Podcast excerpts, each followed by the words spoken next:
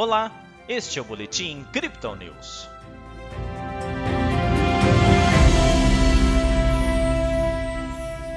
Em dia de feriado internacional, a Bolsa de Valores brasileira registrou ganhos nesta quinta-feira. O Bitcoin teve, enfim, uma reação expressiva, podendo criar um cenário pouco favorável aos bears na véspera do vencimento de opções. Ontem, o Bovespa teve alta de zero vírgula oitenta e um por cento. Hoje, o índice manteve a tendência, com subida de um vírgula vinte e nove por cento. O dólar recuou, ficando cotado a cinco reais e cinquenta e seis centavos. Pelo Brasil, enquanto a P E C dos Precatórios não é decidida, a Câmara dos Deputados aprovou a medida provisória do Auxílio Brasil.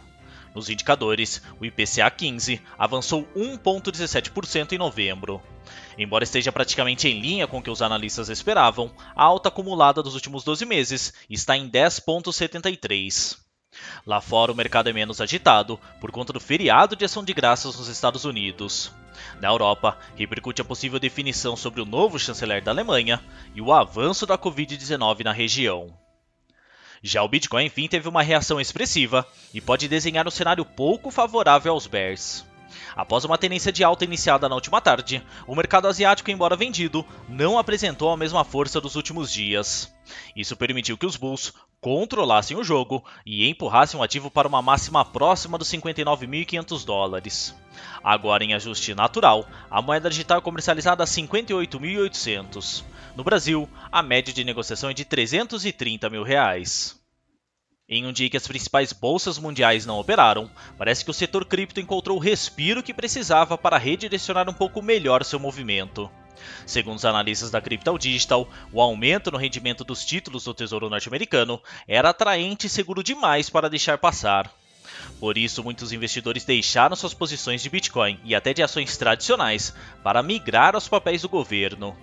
Entretanto, os indicadores técnicos, como citados ontem, já indicavam viés positivo para a criptomoeda. O N V T avançado, que analisa a capitalização de mercado do ativo e o volume de transações ocorridas dentro do blockchain, apontava um Bitcoin muito barato. A recuperação de preços hoje parece ter repercutido essa perspectiva e devolveu a esperança aos bulls um dia antes do vencimento de opções semanais e mensais.